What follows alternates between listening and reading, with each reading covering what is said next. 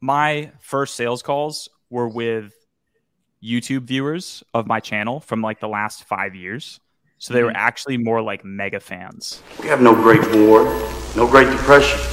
Our Great War is a spiritual war. Oh, you you wanted to ask me how was my first sales experience um, before or as I was building my business?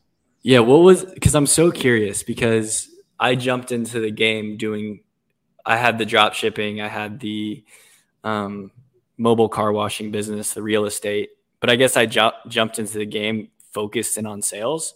And I don't know from your business, it, it might have been focused in on something else. And then sales is something I don't know if it was done intentionally or you're just having conversations. So I, I'm just so curious on that experience. Yeah, so it was funny when you I wanted to bring this up, but you were talking about how you asked me if I'd ever done cold calls, and I was like, no. Mhm. But I, my problem, funny enough, and I'll explain why, is actually I had the opposite. I had the opposite, the complete opposite. My first sales calls were with YouTube viewers of my channel from like the last five years. So they were Mhm. actually more like mega fans Mm, rather the than cold calling. Yeah, they were like mega fans. They'd watched all my videos for like years. Mhm. And I was learning from um, this course that I'd got. is Sam Ovens' course, his like consulting accelerator thing. Mhm. And, you know, the way that that script is written in that course back in the day uh, when he was still selling it was like, it was like a 12 step script. And he- I mean, the reason he wrote it that way is because he didn't think that people, like his target niche was not people who had 170,000 subscriber YouTube channels. His Mhm. niche was like mom and pops who want to start a consulting business. So a- Mhm. a, lot of them would be like sp- basically cold calling or doing sales um, and had never done sales before. So he had to like really have a script that was very controlling. So my first sales experience was reading an extremely control- controlled uh, script to ex- an extremely warm audience. So you you you already know like how fucking Yeah. awkward that might that must have been for me and for them because here's this just like just just amped up kid basically like 18 year old kid and I also didn't realize that 18 year olds like don't really have money. Um and so I'm talking to like 17 18 year old kids and like they've been following me for years and then I get on and I'm like I'm like chit chat for 2 minutes. Okay. Um where are you calling in from? and then it's like, unpack the problem. Okay, well, what motivated you to book this call today? All right, what's the like? You know, it's just like it was so painfully awkward. I did it for like 30 days, I think, um, Uh-huh. and I had no problem like booking calls because everyone just wanted to talk to me. But I was I made no sales, and I think I just pissed a lot of my own followers off because they were like, "Wait, you want me to pay you two thousand dollars? Like, I don't have any money, dude. Like, I just what what the fuck? Like, it was just so weird and uncalibrated. Um, and then I I honestly gave up for a long time, and then I had another mentor that pushed me to get back into it Mhm. and sort of gave me a different angle on how to do the calls, which was just a lot more conversational and like understanding that these kids just like kind of wanted to be more like me. Mhm. Um, and that's why they were watching my videos. And I didn't even have an offer. Like my offer was I have a group. Do you like Arlen's YouTube videos? Do you want to talk to him a couple times a week? Okay, bye. And um, yeah, so I didn't have an offer. It was just like, do you want to be with me sometimes and on a Zoom call? Just hang out. and like yeah and other people that was it like do you it was basically do you think i can help you with x okay bye so i did that and just a lot more like organic style of sales calls Mhm. um, rather than super scripted and uh, in my head i was i actually was thinking like can i actually help this person so Yeah. i think i made like 10 grand in the first week um, the product was 2500 at the time and i was like wow that's great you know How did that um, feel? How did that feel with that first 10 grand week?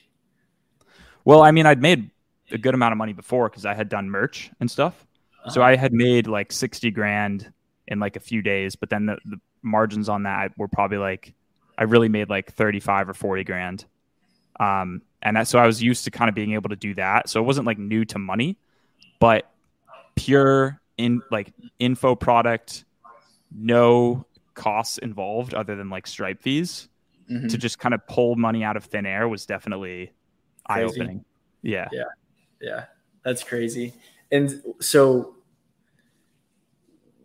that that kind of leads back to like one of the biggest pieces of advice Alex gave me was like actually care and then understanding because I think every salesperson goes through that journey where they see the script, they read the script and then realize, oh, this is very awkward. But if you can see the script, understand because they weave sales psychology into every script. Like that's how Right. they write. them, Typically, if it's a good script. So then if you can unpack and understand why do you why do you say this in the intro? This is the tonality you use. How do you set the frame of the call and then actually care about the person?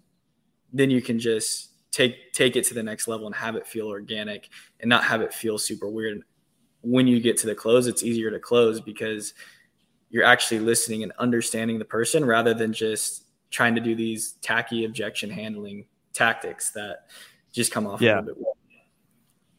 Yeah, so to to kind of um talk a bit on that and also bring the story sort of up to where it is now.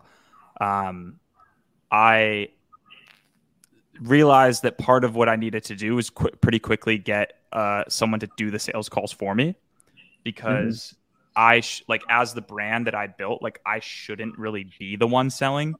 Like I should it's kind of like not like good cop bad cop, but like yeah, my mentor at the time was like, you know, you you need like a money hungry sales guy who can like twist people's arm and it doesn't really reflect poorly on you. Mhm. So I had I had a guy like that for a while, and um, that's when I started getting into like you know 40, 50, 60 grand months, and it was cool, but it was also still very forced. Mhm. Um, and then I started kind of taking it into my own hands more, and I stopped working with that mentor, and I brought on someone who had basically just been a diehard fan follower of mine, who had Mhm. zero sales experience, but had just such a good heart and like wanted to help. And he was he also had bought my mentorship program too, um, and I could just tell like this guy just really wants to fucking help people. Mhm. And like I told him when he first started doing calls, I was like, listen, like I'm not going to give you a script. All I want you to do is just you've taken my course, like you've been on calls with me, you've seen how I can help people. Um, when you get on calls with guys, just genuinely listen to them and just imagine like, okay, could Arlen help this guy? Mhm. That's it. And then that's pretty much where we are now. Is um, I have a couple guys on the team that are just really good dudes, and like they wouldn't sell someone on my offer if they didn't think it could really help them. So Yeah. which is great and that's the same thing because when you're you're talking about i think the skill set's super important to develop but also the conviction in the product And yeah, that's really interesting that you took someone from your program because most of the people who sold at gym launch and sell at gym launch are former clients. Uh, interesting. so they've been through it. They scaled their gym to a million a year sold their gym or still have their gym on the side. So when they jump into it they're so convicted in the product and they know it works Yeah, that they can talk to that person. And then it just takes okay this is why you say these certain things. This is how you hold the frame of the conversation. If they give you this objection it's probably a smoke screen this is how you loop around it and actually get to the real thing to help that person right. right so that's interesting that you took someone from the program that was like actually convicted in what you do Yeah. Yeah. And it's the same thing with the second guy. Like a lot of guys that join Tribe Accelerator, you know, they want a, a solid group of like guy friends that they can travel with Mhm. and, you know, meet chicks and such. And so this guy, JT, who was in my course, like he did a trip to Bali with a bunch of guys in the program and like went from pretty shy, like kid with not a ton of friends to Mhm. you know, now he's in Bali with like the cute chicks and like the cool dudes, and like that's exactly what everyone, a lot of guys want that end up joining. And so when he's on the call, it's like it's the easiest sell for him. He's like, "Oh, you want to like go to whatever San Tropez with a bunch of cool dudes who make money too, and like, okay, yeah, like here's what I did. So yeah, push button solution. yeah he's just like shows his instagram he's like yeah this is it this is how Yep. i did it exactly. Yeah.